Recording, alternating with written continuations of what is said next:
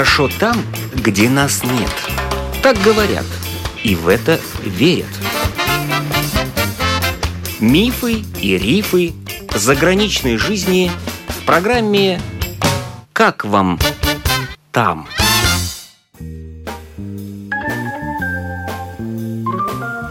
Добрый день! В эфире автор программы Галина Грейдены. Рижанин Игорь Дмитриев, известный у нас по бывшей телепрограмме «Большая примерка», уже несколько лет живет в Лондоне. Снимает там телесюжеты для российского и белорусского телевидения. Как ему там накануне больших перемен, связанных с Брекситом?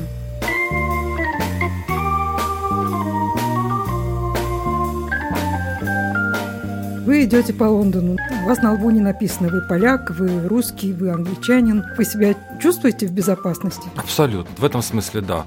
Лондон – это уже не столица Великобритании, это одна из столиц мира, и там англичанина встретить сложнее, чем поляка или испанца, или даже русского. А Поэтому... А почему вот э, в таких городах, как Лиц и Манчестер, там вот такие вот стычки, драки? Да, потому что превалирует мигрантское население. А все-таки, да? да? да ну, в Лондоне же тоже мигрантское население, или оно не рабочее такое? Да, оно высококвалифицированное, mm. конечно. Туда едут ученые, туда едут писатели, артисты, кто угодно. Mm. Студентов очень много. А в тех городах, вот на эти фабрики, на фермы, на сельскохозяйственные угодья, там и приезжают, и там находятся местные, скажем так, не очень высоко культурное население, и приезжает такое же. Вот между ними вот эти все разборки начинаются. И да. об этом пишут в газетах, да? Абсолютно, на первых полосах. Да, и этого много. И сейчас какой-то вообще небывалый всплеск молодежной преступности. В Лондоне или вообще по всей И в Лондоне, в определенных районах угу. по окраинам и по всей Великобритании. Так называемая ножевая война она называется. То есть ножами. Покупаются ножи, и молодежь друг друга мутузит, причем совершенно какие-то, не то чтобы какая-то стенка на стенку, а даже просто обыватели в метро, ожидающих, могут напасть Какого и поранить ножом. Молодежь? Подростки, тинейджеры. Под... Да, тинейджеры. В основном чернокожие. А вы говорите, не страшно?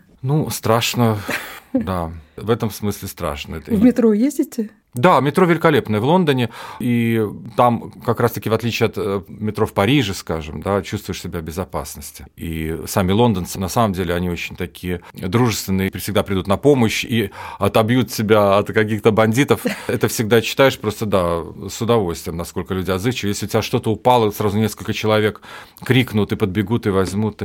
Мы делали даже в свое время такой репортаж для НТВ. Кто-то из известных артистов умер на улице, к нему не подошли, у человека было плохо сердцем, сердцем, а люди проходили в Москве и думали, что это просто пьяница какой-то валяется. И вот аналогичный эксперимент провели в нескольких городах мира, и нам дали задание по Лондону. Я, конечно, был сам поражен, насколько люди отзывчивы. Мы имитировали, один мой приятель, он имитировал, что он читал газету на скамейке, ему становится плохо, и он медленно оседает с этой скамейки, падает. Женщины бросали коляски с грудными детьми. Какие-то черные двухметровые с цепями дядьки бросались на помощь. То есть настолько отзывчивые, что это просто просто... Я с вами согласна, да. там никто мимо не пройдет. Не, не Нет такого мимо. человека, никогда. Вот, да, я очень был в свое время приятно удивлен такой социальной поддержкой людей друг друга. И когда вот эти теракты случаются, mm-hmm. да, вот в Лондоне, там настолько люди друг другу помогают, отбивают от бандитов, друг сами лезут под эти ножи, лишь бы помочь вот другу. Это невероятно. А это вот воспитание такое, почему там люди такие, я не понимаю. Или вот это то, что я ну, могу сказать... называется 300 лет газон стригут, нет, 300 это, лет это, воспитывают. Нет, это немножко из другой оперы. Я здесь больше смотрю на наше воспитание. Наше воспитание, ну, будем говорить, советское, оно больше делало упор на общественную пользу, общественные интересы. А маленький человек всегда оставался маленьким серым человеком. А они сфокусировались на конкретном человеке, на конкретном. Государство, общество потом. Но первое – это человек, вот конкретно с его нуждами, как сказать таким банальным языком, шаблонным, да, mm-hmm. чаяниями и так далее. И вот это, какой бы ты ни был, да, какой бы ты ни был, желтый, черный, красный. И самый этом... последний бомж, если ты грязный абсолютно, и вонючий. Абсолютно. Они видят в нем человека, эти люди да, окружающие, и подойдут, и, и сядут, поговорят. И вы знаете, когда, я помню, я был в Париже и немножко заблудился, зашел в такой совершенно двор, и там играли дети, там 5-6 лет в футбол. Там были черненькие, желтенькие, беленькие французики, все они Конечно, конечно, если люди вырастают, дети вырастают в такой вот international, этнически смешанной обстановке, как они будут относиться к тем же черным или желтым? Да так же, так, потому что они выросли вместе. И то же самое вот прививается вот эта любовь и уважение, вот действительно такая христианское отношение к другому человеку, какой бы он ни был.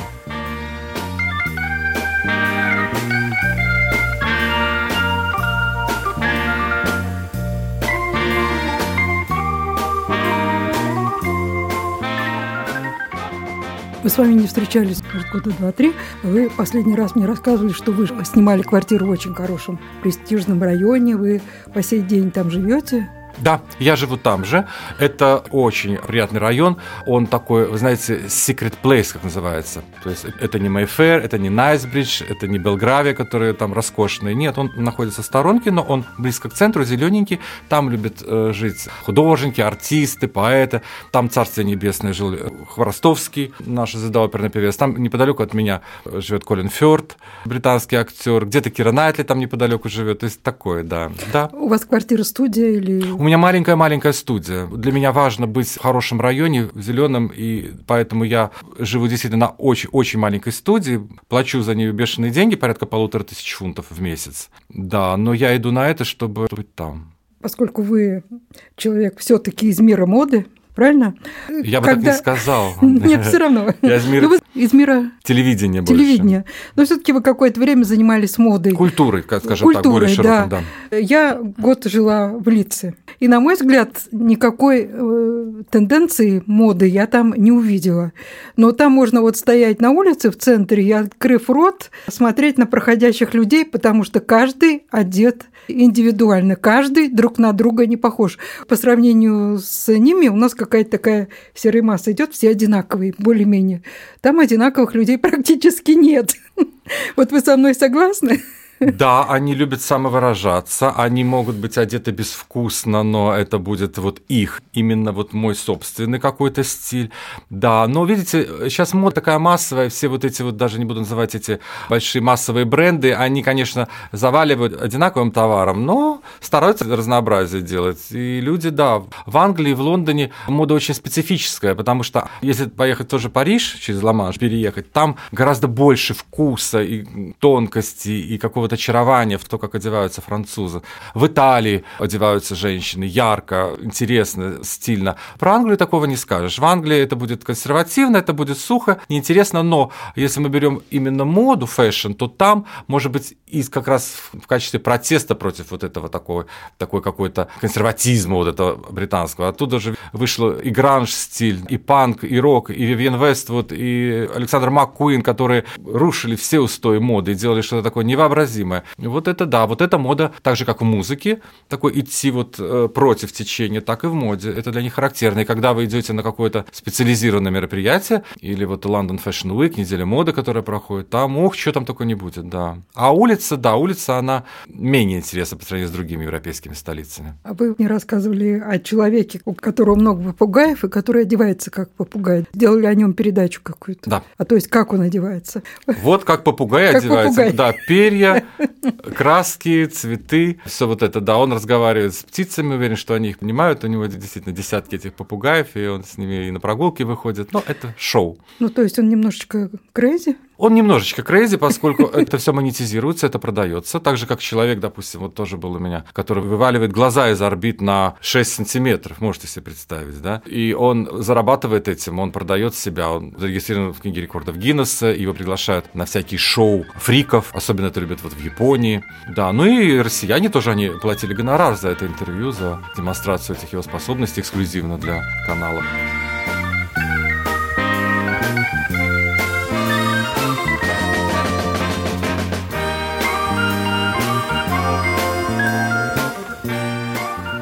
Для вас в Лондоне самое интересное, что ли? Ну, естественно, там можно больше заработать, а еще вот что притягивает вас в лондонской жизни? Из-за чего вы там живете? Наверное, не только из-за денег все-таки. Я там живу, потому что это центр мира, один из немногих. Говорят, что Нью-Йорк – центр мира. И Нью-Йорк тоже, и Нью-Йорк тоже. Но таких, я вам скажу, наверное, угу. каких-то три. Сингапур называют, Нью-Йорк, ну вот вам и Лондон. Париж нет, Берлин, наверное, нет. И там вы можете найти все самое лучшее, все самое передовое, все самое интересное интересное. Самые талантливые люди приезжают и селятся там. Если вы встретили какую-нибудь Машу, которая спрашиваешь, откуда ты, с Кривого Рога, а сколько вы живете? Три года. Я уже на эту Машу обращаю внимание, потому что человек, который три года продержался в Лондоне, жутко дорогом, жутко конкурентном, где очень трудно зацепиться, продвинуться, значит, эта Маша непроста. И там такие люди. Ты знаешь, что любой человек, который тебе встретился где-то на мероприятии, который не как турист приехал, а там живет и чем-то занимается, он уже интересный человек. Вот люди мне прежде всего интересны. Плюс там действительно весь мир. Там и итальянцы, там и аргентинцы, там и американцы, и австралийцы, и черные, и какие угодно. Уже ты не спрашиваешь у какого-нибудь там пакистанского парня,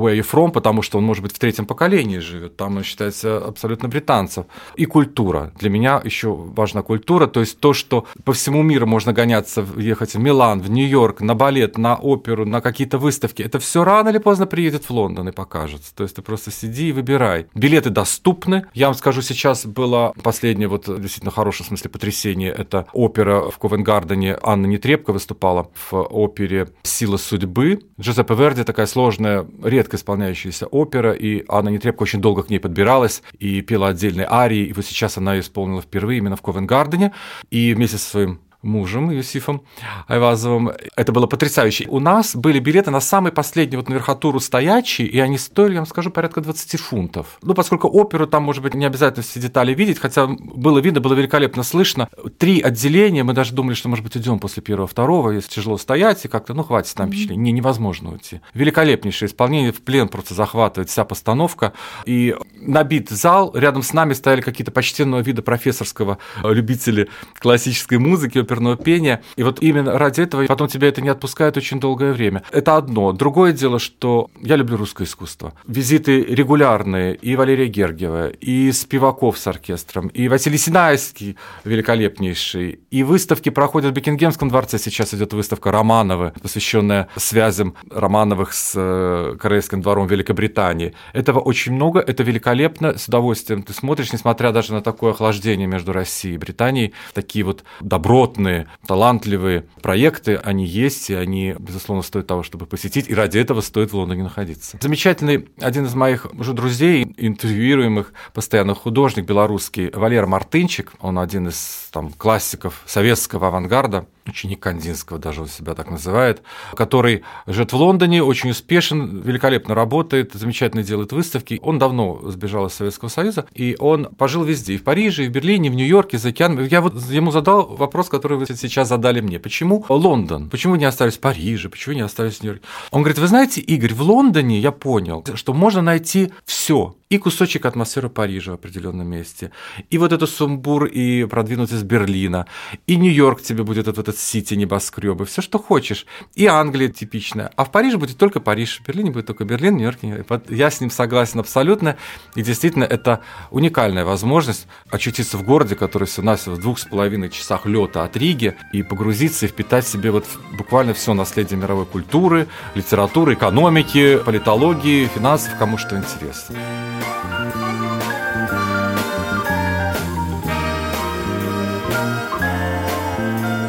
Не граждане Великобритании, те, кто хотят там застолбиться, чтобы их не выгнали, что они должны делать? Подавать какие-то документы срочно. Вот вы что должны делать или вы ничего не должны делать? Правительством Великобритании разработан определенный алгоритм, и запущен, и он уже действует. То есть тем гражданам Евросоюза, которые прожили 3 или 5 лет, уже на территории Великобритании достаточно ответить на три простых вопроса онлайн Открываешь специальное приложение на телефоне, заполняешь эти три вопроса. Есть ли у тебя уголовная история, сколько лет вы прожили, надо доказать, и потому что у вас есть паспорт гражданина Евросоюза. Вот на эти три вопроса вы отвечаете, и вы получаете так называемый settled статус, то есть такой вот статус резиденции своего рода, такая облегченная. Это бесплатно или за это надо заплатить? Она бесплатная. Бесплатно. Тебе приходит ответ, что все, вы занесены наши данные, поздравляем, все, пожалуйста. Вы можете жить дальше спокойно. Можете жить спокойно дальше. А если только два года прожил? Если только два года, то сейчас еще можно дожить до 2021 угу, года, до начала года. Угу. Любой человек может приехать и начать этот отсчет. Если ты этот угу. отсчет уже начал, тебя уже не трогают, но ты проживешь 5 лет, потом получишь этот статус. Угу. Ты уже свой. После 2021 года уже будут сложности, какие мы пока не знаем.